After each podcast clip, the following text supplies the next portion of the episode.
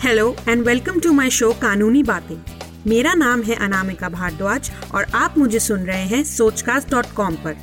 मैं एक practising advocate और सर्टिफाइड मीडिएटर हूँ। मैंने पिछले ही साल अपनी मास्टर्स ऑफ़ लॉ कंप्लीट की है और अब मैं कोर्ट्स में प्रैक्टिस करती हूँ। इस शो में मैं आपसे ऐसी कानूनी बातें आसान भाषा में डिस्कस करूँगी जो एक आम नागरिक को पता होनी चाहिए और जो कभी भी किसी के भी काम आ सकती है।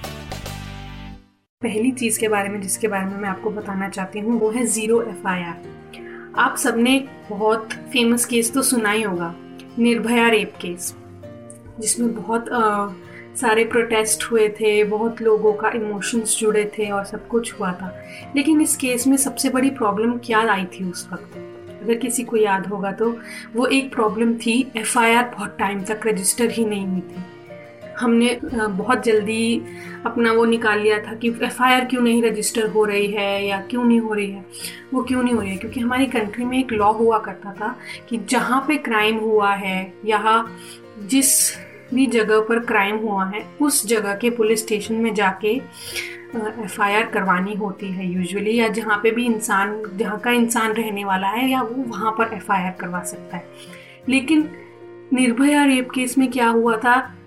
उस विक्टिम को एक जगह से पिकअप किया था, चलती बस में रेप हुआ था और उस विक्टिम को कहीं और फेंका गया था।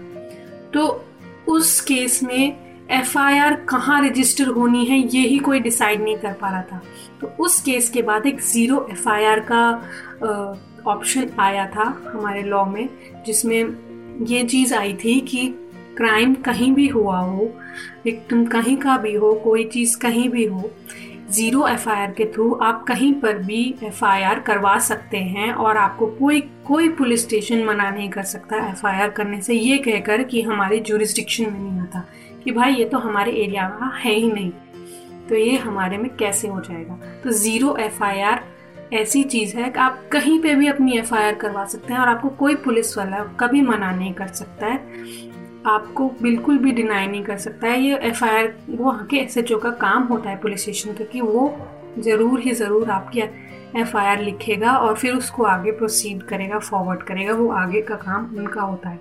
ज़ीरो एफआईआर आप फ़ोन से भी रिटर्न मैसेज करके मैसेज भी कर सकते हैं, अगर आप नहीं जा सकते हैं, कोई महिलाएँ जैसे पुलिस स्टेशन जाने से डर रही हैं, कोई विक्टिम या कुछ हो रहा है तो वो मैसेज भी कर सकती हैं, रिटर्न ईमेल भी कर सकती हैं। आपको जाने की भी ज़रूरत नहीं है अगर आप एक महिला है और आपको जाना नहीं है तो आपको अपने अगर वो रिटर्न वो किया है और अगर ऐसे ऐसे मना करता है कि मेरे पास नहीं आया, मैं ये नहीं मानता तो वैसे डिनाई नहीं कर सकता है। ज़ीरो एफआईआर में आपको जाने की भी ज़रूरत नहीं है। अगर आप विक्टिम महिलाएँ और उनको जाना पसंद नहीं है तो वो नहीं जा सकती। अगर आप एक रिटर्न मैसेज के थ्रू आपने कंप्लेन करी है तो उसको भी एफआईआर डालनी ही पड़ेगी और एफआईआर को आगे प्रोसीड करना ही पड़ेगा।